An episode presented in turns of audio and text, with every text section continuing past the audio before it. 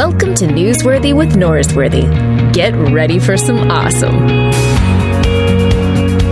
You ready to start? Ready to do this? I'm, I'm fine. Yeah, I'm good. Okay. Yeah. I, and again, I appreciate you taking the time again. It's, uh, No, it's I'm, definitely glad, my brother, I'm glad to do this, man. Nope, you got, a, you got a lot work. of You a lot do. of a lot of my people are big fans of yours. So it is uh, really. yeah yeah. Your, your Oh. popularity extends outside of the Episcopal Church down to uh, you know my Oh. people. So it's That's good to hear. Well, thank them for me. Thank Will them do. All right, all right, let's do this. All right, friends, welcome back to the show. Today we have returning for the second time the presiding bishop, Michael Curry. Welcome to the show, sir. Oh, Luke, it's great to be with you. Always great to be with you, man. Now, now, Bishop, you are down in North Carolina today. Is that right? Uh-huh. That's where I live. Yep, that's my home. And so the New York office is shut down at this point, right? Uh, for the most part, um, it's it's um, well, again, things are changing in the environment um, in terms of the COVID, but um, it's basically shut down except for essential purposes. Um, We actually lease space to a physical therapy Oh, wow. um, uh, group, and so they've kept their practice going through the uh, through the pandemic because they're an Mhm. essential service. And then for us, you know, things like the mail room have to continue, and somebody's got to go in and check the physical mail and that kind of stuff. But most things have moved to electronic email and texting and Mhm. all that kind of stuff. How, how long have you But- been living in North Carolina?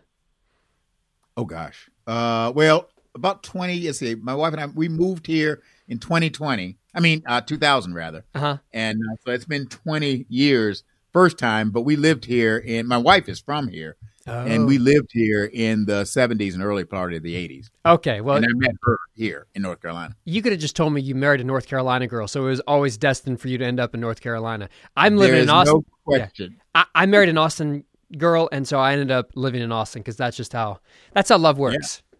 We- we- That's how it works. And we were gonna actually we we had planned to retire here, Mhm. um, and and then um, the uh, uh, my predecessor retired. The Bishop of North Carolina retired, and they were getting ready to elect another bishop. And my wife encouraged me, and some others said, "Why don't you put your name in and see? You never know." Mhm. And uh, so I did, and so I got elected, and so we came here before retirement, and eventually we will retire here, but we live here. But okay, so you're the you the presiding bishop. Now, some of us, like in my tradition, we don't have cool Uh-huh. titles like that. We don't get the cool outfits. There's a lot of stuff that you guys have that we don't get.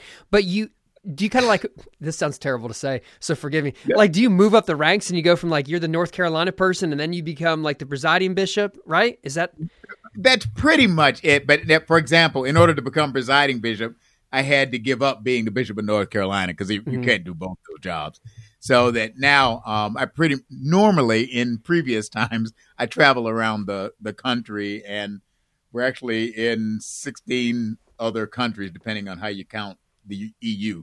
Um, 16 other countries, and so I travel around and visit dioceses and Mhm. do revival services and do preaching missions and Mhm. ordain new bishops. I do a lot of that Wh- kind of thing. and that's how that's how we met. Obviously, the ordaining Yeah, that's, exactly right. in Austin uh, at, at our facility. And uh, so when when you do retire, as you've talked about, like, do you is there like an emeritus sort of bishop role that that you step into, or you just like you know out to pasture and they never see you Kind again? of go out, you retire, and then kind of do what you want. Some people kind of teach a little bit in retirement, or um, you know, I could go and take a congregation again. You know, uh, preferably a smaller one, um, or join somebody's staff or something, um, or. Okay, You know, I haven't thought about what I would do in retirement. The only thing I know I want to do is get my dog.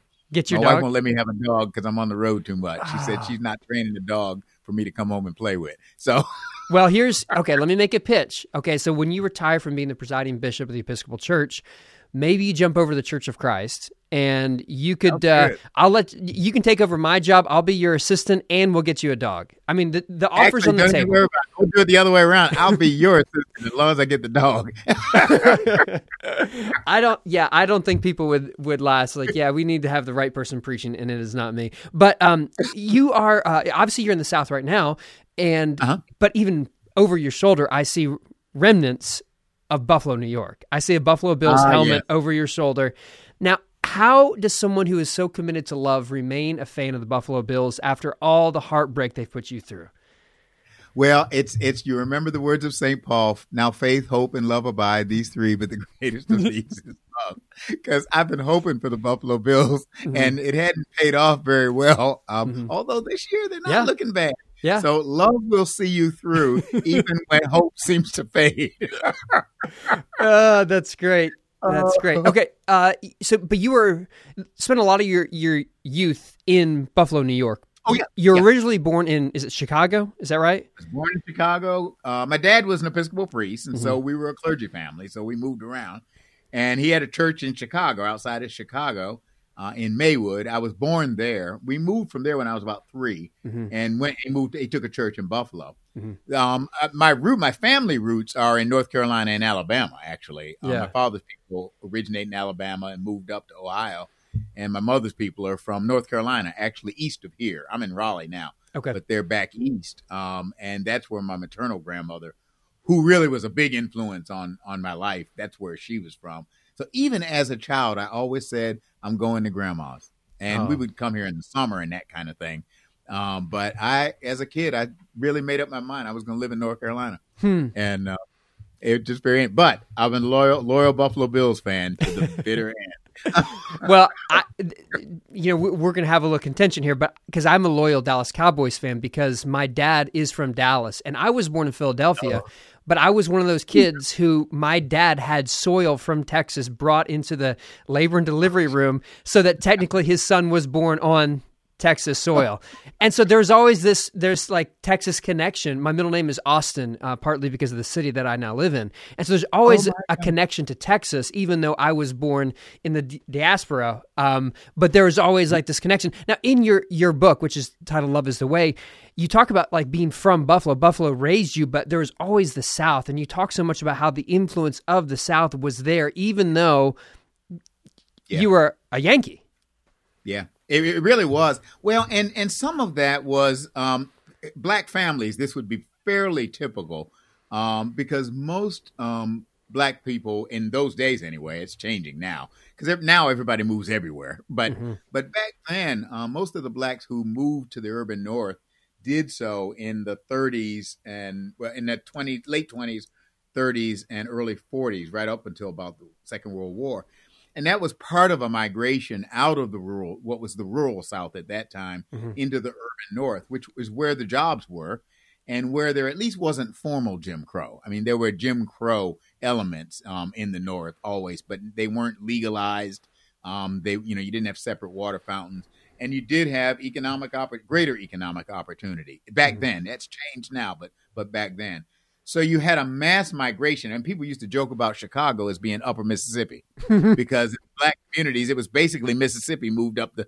to part of Chicago. So, um, and in the book I talk about, we uh, basically, even though we lived north, we ate south. Yeah. For example, the the food we ate, I mean, the the meals we ate, they, we ate. Well, it's called soul food now, yeah. but it was basically um, the food that folk um, cooked. People used to refer to the South as down home. Yeah. I mean, that was down home cooking. Was, yeah, and and it was because it was home. Um, and I mean, my grandmother would would um, my grandfather uh, lived uh, worked on the railroad, so he moved around. But they lived in Yonkers, New York, outside of New York City. But grandma always went back to North Carolina. Hmm. Grandpa did too, but he was on the railroad, so he'd be on the railroad traveling around. Um, and she always spoke of North Carolina as home. Yeah. And and and black folk in those days thought of the South wherever they were from. That was home, down home. Hmm. And so it was really interesting to grow up in in the urban north in one sense, but with the legacy of the rural South um, deep in the soil. Um, um, and it, it, that's probably changing now, I suspect. But back then, that was the way it was. I mean, you know, nobody you could you could if you wanted to get grits, if you were a southerner and wanted to get grits, just come into the black community and you could all just go into a grocery store and you'd find grits. You might not in those days you wouldn't find them anywhere else in the city, mm-hmm. but you would find them and it was sort of like um, in ethnic communities where the ethnic foods you you can find them. Mm-hmm. Um, they'll be there. Um, how they get there, God only knows, but they get into the community. Folk know how to get their food. Yeah, like yeah, your dad soil. well, you know, for me to talk about like the the Texas connection, it like it's there, but it's not the same as you describe your connection to the South. There's there's a different component to it. I think that's part of being the white experience versus the black experience. It's just, it's just different. And you, you, talk about soul food in in the book in a way. I, I, you you make this comparison to the um to the loaves and the fish, the the the, the story yeah. about Jesus turning a little bit into a lot, and it has like this sort of like um, like miraculous component to the way that soul food yeah. functions in the way that you describe it that was eye-opening to me that it was almost like this miraculous event that this beautiful uh, culinary experience is born out of scarcity. It, is that fair how i said yeah. it? Yeah. You, no you're right. It it really was and i didn't i have to admit as a kid i wasn't paying attention. I was no of course yeah. But, but when i kind of looked back on my grandmother um, she was um, steeped in a tradition that had been passed on um, of of cooking, of taking um, very ordinary stuff and making something extraordinary. Yeah. Which is where soul food really had its origin in the slave camps. It was basically leftover stuff, the stuff that um, wasn't wanted in the big house. Um, and and I mean, at one point, I finally just said bluntly in the book, I said they took garbage and made it gourmet. Yeah. I mean, that's what's going on. And there was a tradition that got passed on that she inherited from from her mother, um, and I assume her mother from you know I assume it goes back um, of how you do this. None of it was ever written down, but how you kind of do the magic that um, that produces these incredible flavors. And it was a fusion of sort of West African and indigenous Native American, um, as well as a Southern cooking that created this cuisine. Um, there was that tradition, but there was also this um, imagination that came into play. You had to create, and that's true with good cooking anyway. You, it, it's an imaginative. You have to envision a possibility, and then you go to work at creating that and and making that to happen. And and and then something, and then when you serve it up, a fellowship, a community gathers around that table, um, and it's it's remarkable. That was what I saw when I looked at thought about my grandmother, what she was doing, it was what Jesus did when that little kid came up and said, Here, mm. Jesus, here's some fish and here's some bread. And Jesus took the ancient the wisdom of tradition that called on God and stuff like that, and took it and some and created and imaginatively created the possibility of enough to feed a great multitude. That's what soul cooking really did hmm. in its origin. That's what my grandmother was doing in the kitchen. And I was just sitting there getting ready to eat it and realize she was working a miracle. Um, you said you didn't, at the time, you didn't uh, understand the miraculous thing that was taking place. No. When did you start to connect the dots on, on what, you know, grandma was cooking?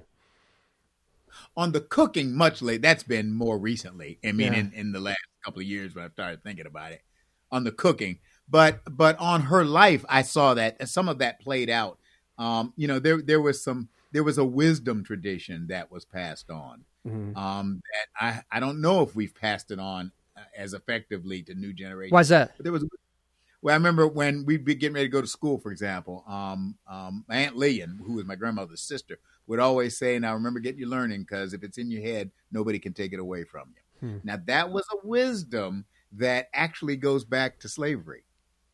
Hmm. You can have think. You can uh, think, uh, mm-hmm. and nobody knows what you're thinking. They can't take that away from you. They can take your physical freedom away from you. But if it's in your head, if it's in your mind, if it's in your soul, if it's in your inner self, your inner spirit, no one can take that away from you. Oh, wow. um, you know, and that's where you know you, there's a spiritual um, that that um, oh freedom, oh freedom, oh freedom over me. Um, now this is a spiritual created by somebody who was a slave. But listen to the language. Oh, freedom, oh, freedom, oh, freedom over me. And before I'll be a slave, I'll be buried in my grave and go home to my Lord and be free. Think about it for a moment. Someone who is legally a slave. They are physically, legally a slave, declaring their emancipation before Abe Lincoln put pen to paper and declared the Emancipation Proclamation, declaring their freedom because you are not a slave until you are a, until the chains are internalized, until your spirit, your soul, Wow. your mind, until that is when that's chained, then you are a slave. But as long as that is free, you're a free man, even if your hands and arms and feet, even if they're mangled, you're free. Before I'll be a slave, I'll be buried in my grave and go home to my Lord and be free. That is a remarkable that that if it's in your head, uh, nobody Yeah. can take it away. from you. Now, as a kid, I didn't pay attention to that on that level. Later on, I said, you know something, there was some wisdom. I mean, another one that they would say, um, and this is more grandma than Aunt Lillian, but uh, but it was it was cultural. Um, never let any man drag you so low as to hate him. Yeah. Now, that actually came from Booker T. Washington. Mhm. It was a saying Booker T. Washington's. Um, but but there's think of the wisdom in that. Um, people think of love as, as a nice thing. Well, it is a nice thing, but the truth is, um, it's not necessarily about changing someone else. It's about you. It's about me. Never let anyone or anything drag you so low as to hate, as to not love, because the the the the, the failure to love will consume and eat you up. The other person may never know what you're thinking. It's an inner struggle going on, um, and and you know the wisdom in that that um, that the way of of compassionate living, the way of love, the way of living justly, um, as Micah, you know, to do justice, love mercy, and walk humbly with your God, that that is the way to actually living life, even in hard and difficult circumstances. Even though love is tough to do, Yeah. it's not easy to do. But the truth is, it's it's the way to healthy, wholesome living. Um, it's God's plan for a whole life. Yeah, that's true. One of the things I loved in the book is the way that you defined love by saying what the opposite of love is. And you have a better definition now. For years, I've said the opposite of love is not hate, but it's apathy. And I thought, oh, that's a good line. I, I've said it for years. And then I heard yours and I was like, oh, yours is way better. That's why you're the bishop and I'm not. But your definition of the opposite of love is selfishness. It's selfishness. How is Yeah. selfishness the opposite of love? Well, um, John three sixteen. God so loved the world, not that he took, but that he gave. Hmm. God so loved the world, not that it was all about God and he just wanted it for himself. God so loved the world that he cared about the world. He cared about the people on the face of the earth that he gave his only son Jesus. I mean that that's the whole point of Jesus sacrificing himself and willingly doing so, giving his life on the cross not for anything he could get out of it. He didn't do that to get a PhD or get an honorary doctorate in crucifixion. I mean, you know what I mean? Yeah. He didn't do that um, to make money um, or to become famous. He gave his life for the good, the welfare, the well-being, the salvation of others. Um, that is love. Um, Dietrich Bonhoeffer said, "All New Testament love is cruciform. Mm-hmm. It is the shape of a of the cross. It is sacrificial. It seeks the good, the welfare, and the well-being of others as well as the self, but of others as well as the self. And so the opposite of love um, is not hate. Hate is a derivative of that opposite. Yeah. It's related to it. Um, and apathy is. it really is. Um, but the opposite really is self-centeredness, selfishness, um, where I become the center of the universe and everything else, including God, is on the periphery of me. Yep. And when that, you see what's happening? Yeah. When that love is the opposite of that, love puts God, the Bible says God is love. The see what I mean? Love put, puts God at the center, and I look at you the way God looks at you, or I strive to look at you the way God Yeah. looks at you, as my child created in my image and likeness, and therefore as my brother. Um, you see what I mean? It changes every. It is a game changer. Um, I, yeah, I like to say, you know, love is the kind of love I'm talking about that I think Jesus was talking about for the most part.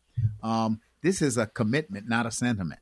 It is a commitment to a way of life that makes it just makes it makes life worth living, no matter how hard life can sometimes be. Yeah.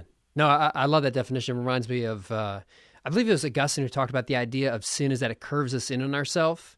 and that Yeah. it, that sin what it does is it pulls us away from like this wide open cruciform posture that Jesus embodied on the cross but instead it's like I'm just going to care about myself. And so in some ways love is this wide open selfless posture but sin and selfishness is the antithesis of that. So yeah you have me won over. Like your definition is way better than mine. I'm definitely on board with it. But it's not just like this academic thing but like I see it in my own self that when I am outside of love, I am inside of myself, and that's all Yep. I care about. But the way of love somehow can open us up away from the the deterioration and degradation that sin and selfishness does to us.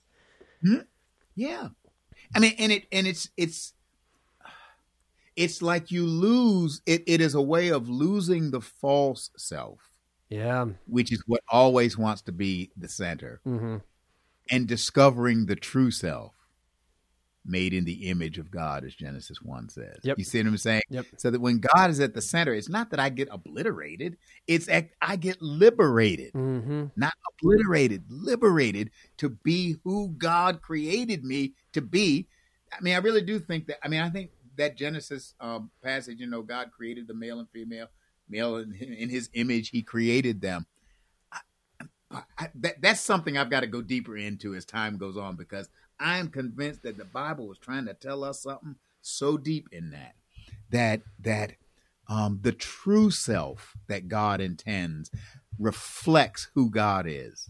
Mm. Bible says God is love. Love is the key. You see what I'm Mhm. getting at? It is the key to reflecting that image authentically and genuinely. Yeah. Um, I mean, there's a passage. It's in I want to say Ephesians, um, where Paul talks about uh, reflecting the image hmm um, of God, that Christ is the image of God and reflects that image, um, and then goes on to talk about um, love and joy and peace and some of the fruit of the spirit. He doesn't use the word fruits of the spirit Yeah. there, but Yeah. it's that same list. Um, and love pops up. It's the image of God reflecting. Jesus reflects it perfectly Yeah. and that we who follow him in the way of love begin to reflect that more and more. And the more I reflect that, the less of the false Michael hmm um, there is. That's always going to be there to some extent.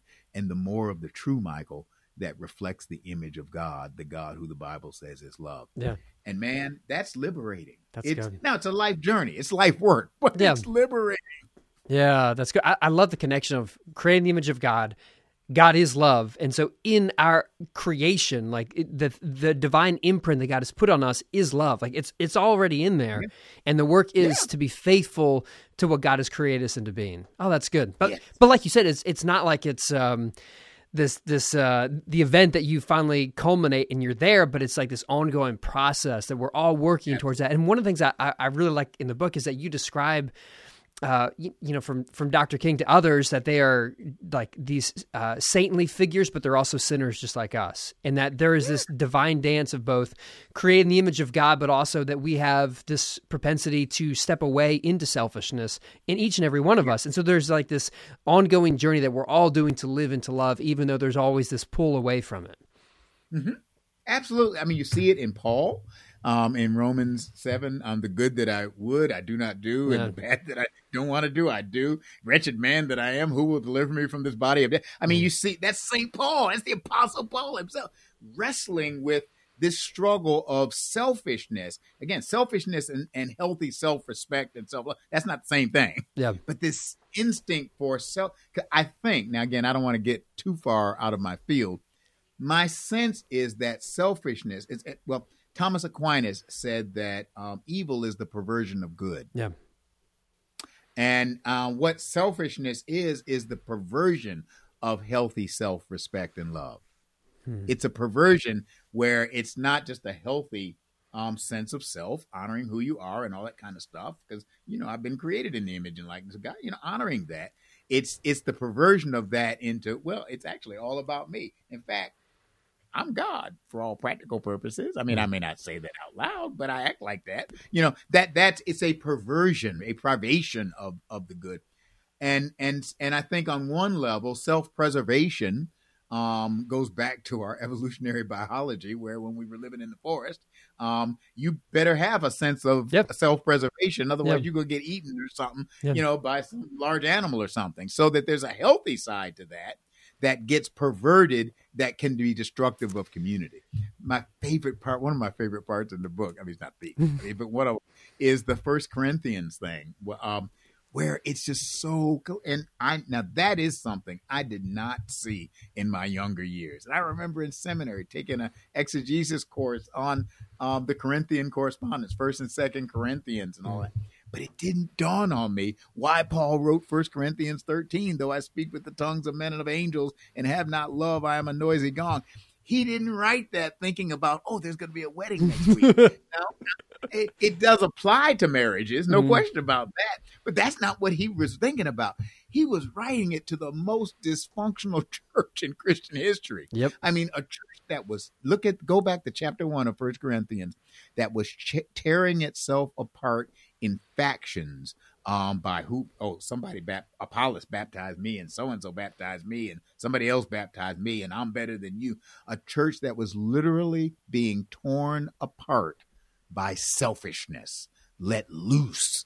And it was literally destructive of christian community but I would submit of any kind of human community, whether it is a family, whether it is a, a nation mm-hmm. or a world. And Paul in chapter the end of chapter 12, moving into 13, says, I will show you a still more excellent way. Then he goes and he says and talks about love. Love is not jealous, not rude, does not insist on its own way, rejoices in the good, rejoices in the right. Now, faith, hope, and love abide these three, but the greatest of these is love Corinthian Christians. Stop tearing yourself apart. Yep. Love America. Stop tearing yourself apart.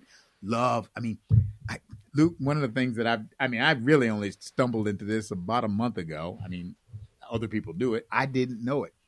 You know, on the Great Seal of the United States, um, where there's, think about, you know, you learned it in fifth grade or something like that. the Great Seal, and it's the one with the eagle. Yeah. And has the uh, uh, arrows in one not hand. What do you call it? Claw. Tal- in yeah, one yeah. claw. The talons, yeah, and then um, has an olive branch in the other.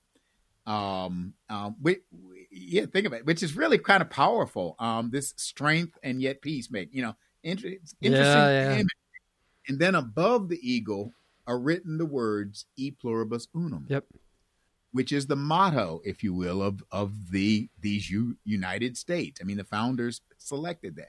Well, that that Latin phrase "e pluribus unum," from many one, mm-hmm. um, from many diverse peoples, one nation. Um, um, that it probably nobody's absolutely sure, but it looks like it had its origin in the writings of Cicero of ancient Rome, of really? the Roman Republic. Huh. And Cicero said, and this is a quote from Cicero when each man loves the other as much as he loves himself, then one from many becomes possible. Wow. E pluribus unum. The motto of the United States of America, from many one, depends on our capacity to love the other as much as we love ourselves. I think I read in a book recently do unto others as you would have them do unto you. I could be wrong. I think I read in a book recently where a guy named Jesus said something. Yep. Uh, you should love your neighbor as yourself. And I think I also read that Jesus got that from Moses, who said you shall love your neighbor as yourself. I want to suggest that when Jesus, Moses, and Cicero all agree, we might want to listen. We might be onto something there. Yeah, let's. We might be onto something. But that's how deep this is. I mean, this really isn't just nice feel good stuff. This is the foundation, one the foundation stone for a democracy, mm-hmm. for a nation being one nation of with great diversity and variety and the wondrous tapestry of humanity, and yet being able to be many diverse people who are one nation under God, indivisible, with liberty and justice for all. Yeah. That's how important this is. Amen. Amen. I think you're onto something. I think we will only see the best of these 50 states when they are the United States, when they are united together. And I think the way of love is something that uh, maybe we, we go back to. It might be helpful. Uh, maybe uh, the yeah. way of love over the way of social media. It might be helpful. The way of love over the way of, you know, um, you know, 24 hour news cable networks or cable news networks. M- maybe the way of love has something to do with it. And then we would realize that we are actually being what we're supposed to be one of the things I love in the book about uh, is you kind of telling the story about how you became part of the Episcopal Church, and you Uh-huh. you have this line about you're going to receive Eucharist, and there is one cup for both black and white, and as you describe in the book, like that's that wasn't happening a whole lot uh, when you were a child, and you make the point that Actually, was my parents. Huh? It was before me. Oh, it was It was my parents. it was your It was before I was even born. Yeah. So that- your- this was in the 40s. So your dad, Yeah. went, your mom was Episcopalian, and your dad was Baptist. So this is your Right. Your dad thinks is oh okay, and so your dad goes Yeah. there and thinks any church that lets blacks and whites drink from the same cup knows something about the gospel. That was him, not you. Oh, That wow. was him, not me. Yeah, no, no, that was him. Yeah. Wow. Which and you think about it. So you going this would have been in the late 40s after World War II. Uh, in the late 40s. Um, this was in southern Ohio. Um, What part of Ohio? dating at that point. What part of Ohio was it? Well, let me think. Z, we're Xenia in the area of Xenia. They, were Yeah. they were at Wilberforce University. Okay. Which I think is, I think that's outside of Xenia. I used to, I grew up in uh, like Marietta, Ohio, southeast part of Ohio. So Okay, you would know better than I. I've Okay. never actually been to Wilberforce, so I'm not absolutely sure. Okay, fair But enough. I know it's Southern Ohio, 1940s. Um, your mom's and- a teacher, and your dad's a seminary student, right? Right. She was teaching at the undergrad school, and then he was in the divinity school Mm-hmm. at seminary. And uh, so they were courting, and she had become Episcopalian some years before. Mm-hmm. Um, she grew up Baptist as well, but um, and and but she was by the time they met, she was an Episcopalian. So she took him to church with her, and so he went. and He'd never been in an Episcopal church, and I mean, and, and he'd say he'd never been in a church where there were white people in it. He just had never been in it. He just Yeah. grew up in a Black Baptist church, and um, and his daddy was a preacher, so that was all he kind of knew. And he said he was surprised it was real quiet in there. Like really quiet, and uh, he said uh, they were having communion, and he, you know he said, well, he hadn't seen communion done quite like that, and um, and he noticed that there was only one cup, and uh, when it came time to every people would go up to receive, and they would kneel down in front of the altar and receive their communion. Um, and when the bread was coming out, that was you know everybody got their own piece of bread, so to speak. Uh, but when the uh, wine, the consecrated wine, came around, it, it was only in one chalice. And he saw my mother, you know, drink from the cup, and then the priest went to the next person, who was white, and they drank from the cup, and on and on and on, and nothing, nobody seemed to bat an eye, and that's when he said what what you were saying. Um, any church where um, blacks and whites drink from the same cup knows something about the gospel I want to be a part of, and that's what that was what made him um, decide I want to be part of this particular church, and you know, and and the and the Episcopal Church hasn't always lived up to that. I mean, it's not perfect, but um, but but to have, I mean, I really do believe that. Well, you know the old saying, "A man's reach should exceed his grasp, else what's a heaven for?" Ah, I mean, the good. point um, is to have that um, that vision and that ideal to strive for, because we will be better in the striving if we don't strive at all. Um, Mhm. And um, it's like Paul says, "I press on toward the mark of the upward call of God in Christ Jesus." Not that I've already attained, because I haven't. I fall short, but I know where I'm going. I'm it's like that old hymn. I'm bound for the promised land. Oh, who will come and go with me? I'm bound for the. I may stumble. I may. There will be detours. There'll be hard, but I'm bound for the promised land. I press on toward the mark, and that kind of way of living gives life a goal, a destination, um, um, and you know where you're going, so you don't fall for anything Yeah. everything rather and that's anyway so so he saw that in the church and that was part of his um uh, conversion is not the right word but making you know finding a different religious community than the one he grew up in that seemed to be the right one for him Yeah. Well, just as you were destined to end up in North Carolina because you married a North Carolina girl, your dad was a. Yes. I, I had a, a guy call me up and he goes, you know, my so he was Church of Christ and his uh, daughter-in-law Uh-huh. was uh, you know Methodist or something else, and he calls me and this is like Yeah. a he's a he- lives in the political world. He's a savvy person, and he goes, tell me uh, Uh-huh. what should I be thinking? I go, hey, like. It, it she, your son is going to become Methodist. Like that's how this is going to work out. Goes, but do you think? I was like, no, there's no thinking about this. Yeah. This is how it works. Anyway, so yeah um, what's your wife it's gonna that's how it's gonna work like i just i just know but um so y your dad ends up episcopalian and because of the way he saw maybe many things but especially that that moment um yeah. i so I, earlier you talked about your grandma and her cooking, um, and part of the reason is because at a young age your mother tragically passes away. And Uh-huh. you know, early on, you saw the community not just uh, in your grandma, but in many people in your church and the Episcopal Church that that supported you. And uh, backstory: my mom passed away five months ago, so reading that part and even talking about this is uh, Oh, Lou, sorry. It's a little- Yeah. I want to get to one line you said. Um, excuse me. You said that um, Yeah. the love of God doesn't end, so neither does life. And I love that idea that because there is love, that somehow it transcends the grave. Yes. And you had to learn that. I At believe you hear that at a very early age. Yeah. Uh, How did how did you process that as such a? I mean, you were a kid.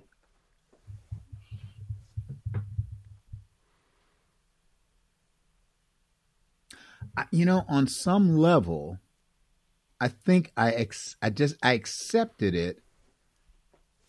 I, I, it was, you know, I mean, I was blessed, and again, this was a different time, but I was blessed to be surrounded by folk who just believed in the Lord. I mean, they they really did. I mean, I mean, God was I mean, we used to tease. I mean, my father would tease my grandmother. They used to banter back and like because grandma was still a Baptist. Grandma was a serious dying rule North Carolina Baptist, no question about that. Um, and they would tease each other all the time.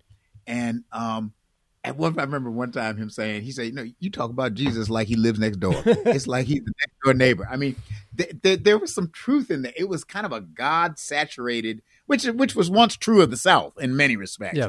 Um, it was kind of a God saturated culture. And I have to admit, I was just immersed. Um, we may have been Episcopalian, but we were baptized by immersion. I mean, it was an immersion into this reality of God was just a palpable given.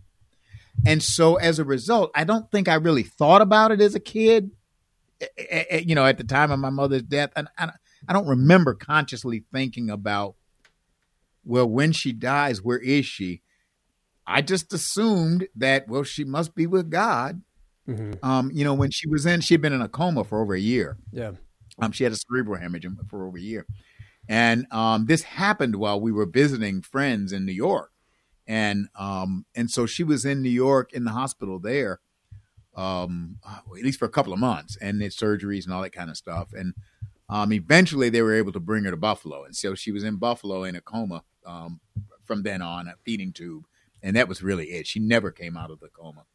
Um, and um, and so we would go to you know we go to school and stuff, and um, you know grandma would be in and out. She because she would she, she moved in and then she'd go back home with grandpa, and she shuttled back and forth too. But um, she was with us pretty frequently, and um, we would go, we'd eat dinner, do our homework, and all that kind of stuff, um, and then we would go over to the nursing home where mommy was. Um, I don't remember if we did it every night, but most nights we would go. Um, and again, we were still young enough. We weren't teenagers yet, so we were young. You know, you pretty much when you're young, you go where your Yeah. people go. You just go with them. And um, you know, we took our books, and we had homework to do, we did the homework in the room. She's there in the bed. There was a TV. You know, we did basically we had a family sitting room in um, a nursing home. Um, and um, at the end, before we left to go back home, um, you know, we, we'd always kind of stay around, and um, they, uh, Daddy would tell us we'd kiss her, kiss her goodnight on her forehead, um, which was really good on his part because we were able to touch her, Mhm. even though she.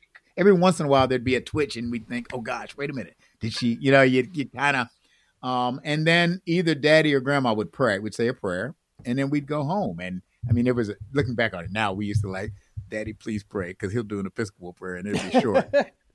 if grandma prays, we could be there all night. I mean, but that is so even in the midst of sickness and eventually in the valley of the shadow of death itself, I was with folk who prayed through that, hmm.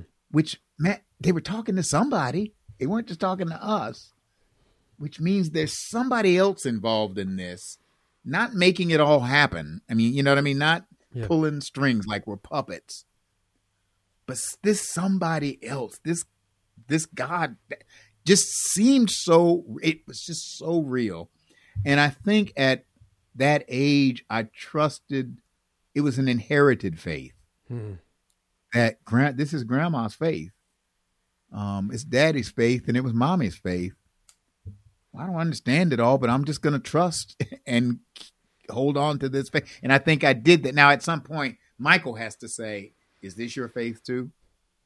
Um, and and I came to the conclusion, "Oh yeah, oh yeah, oh yeah, no question about that." Um, but but at that point in time, it was, and there's nothing wrong with an inherited faith. Yeah. Um, you know, you're still a child. Um, Yeah. and, and so, you know, you, you know, hopefully you do have folk you can trust. And we were just, you know, like that song on Eagle's Wings. I think we were born on eagle's wings. Um, Wow. he will bear you up on eagle's wings. And I, you know, um, this God is real. Hmm. Um, I, none of us, I don't always feel him, and I don't. I mean, nobody does. Anybody tells you that's lying. Um, and and the and and there are times when you just don't. I don't feel. I just don't know. But um, like Job says, "Yea, though he slay me, yet will I trust him." I'm just gonna put. At some point, you say, "I'm just gonna put my life in His hands, even when I don't understand." Yeah. I, I'm going to trust the God and Father of Jesus, that Jesus wasn't lying, he wasn't deluded. I'm going to trust him, and I'm going to trust him with my life and how I live it. And come what may, I'm going to I'm going to trust him. And you know, Luke, ultimately, that's an act of. I mean, it is a Kierkegaard. It is a leap. There's a leap Yeah. of faith. That's a part of this. It's, it's just a part of it. Um, and yet, the more, the older I get, the more I'm convinced this is not a crazy leap. Hmm. It's you know, my my grandma knew something I didn't know. She was a slave. She was the granddaughter of slaves, and a, and grew up a sharecropper's daughter. And she had a hard life. She was a domestic worker most of her life. Um, she cleaned other folks' homes. She had a hard life. She buried her own only daughter, buried two other children, saw two sons go off to the Second World War. They both came back home, thank God Almighty. But she didn't know if they were going to come back home. Um, she didn't know. Mhm. Um, buried her husband, and you know, I mean, when I look at her life, it was her relationship with God. I'm sure she had her moments, but her relationship there was a living, what I call a loving, liberating, and life giving relationship with God. And that will see you through. It will, you know, I love that thing in Romans. Um, I am persuaded that neither death nor life, nor angels nor principalities, not things present, not things to come, not height, not depth, not anything else in all of God's grand and glorious creation will ever be able to separate us from the love of God in Jesus Christ. That is real. I'm willing to take that one to the bank. Amen. My my father in law's brother passed away from cancer about a year and a half ago, and my father in law and his brother and uh, two brothers are extremely close. And uh, I, I was uh, officiating at the funeral service, and uh, one of the things I, I, I said at the end of the service is, you know, I looked at my father in law and I said, you know, what what you and your brother had was special. The kind of relationship you guys had was special. What made it special is that's love. And because what you all had was love, it extends beyond the grave. And there's something about Yep. God that God is love. And when we experience love, we're experiencing a, a, a, facet of this God. And God is Yeah. not defined by gravestones. God transcends this age to the age to come, right? Right. And so Right. there's this way There of love. medieval- No, no, go ahead. Luke. No, I was Go- gonna say like ahead, love has this hopeful component that it, it, it doesn't have the same timeline that life does on in this age. No, it it cannot. It is love knows no limit, Hmm. because the true source of love is God. There's a medieval hymn, um, "Ubi Caritas," that says, um, "Where true love is found, God Himself is there." Mm, that's good. and and that's I think that's and the key is tr- true love, not just bogus. stuff. where true love is found, God Himself is there. Um, God is the source of true love. Yeah. Um, and you know, if that is the case, then the love of God has no limits or boundaries that can confine it. Um, it is, I think, one of the greatest images of Jesus is that one from Brazil. You know, the Jesus yes, in, sir. Uh, over the city with their arms outstretched. That is Jesus on the cross. Those are outstretched arms um, that are seeking to embrace um, and love, but that that are doing it by giving itself, giving its life up Yeah. for others. Um, that's the nature of love, and death can't stop that. Yeah. Like the like Song of Solomon, many waters cannot quench love. Um, you know, it is, it, it, it it's remarkable, and the grave does not end it. hmm And if that, I finally came to the conscious awareness that in some remarkable, wonderful, amazing grace way, that the love of God that was real in my mother's life while she lived on this earthly sojourn, I, I saw it there while she was in a coma. I just trusted that, that somehow she was in those hands then and that when she passed from this mortal life to the next stage, to, to the next life, to the greater life, that those same hands that held her in this life now embraced her in that one. He's got the whole world in his hands Amen. and he ain't letting go. Amen. And I just, I mean, I, at some point you just say, I'm going to trust that. I'm going to, I'm gonna I'm going, I, I- I mean, you know, I, again, I'm not traveling as much now. Well, I'm not traveling at all now. But uh, normally, I mean, I live on airplanes. Well, I get on an airplane, you know, I get on Delta Airlines all the time. Um, and I mean, I was in the Million Mile Club or whatever Oh, what wow. it's called, whatever, you know. I mean, it's like tons of, I mean, I fly everywhere. I have never checked the credentials of a pilot. Why? I basically trust that Delta Airlines will do that. Yep.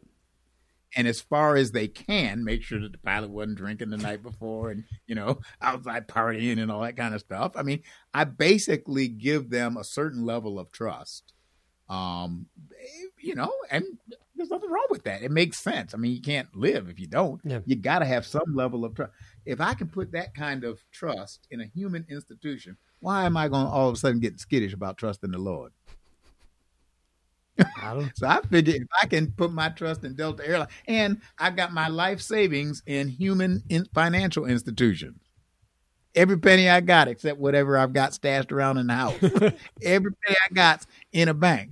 Um, now, wh- why do I trust? We actually use the language fiduciary trust, um, the good faith and credit, faith and credit of the United States. I mean, we actually our economy is based on faith. Now, if we're gonna have an economy based on faith, why are we gonna get skittish about having faith in God? Come on now. You see what I, I mean? Yeah, I mean that. You know, when you really step back and kind of think about it, and say, you know, something, I'm gonna trust the Lord. Yep. If I got to gamble, I'm gonna gamble on God. I love it.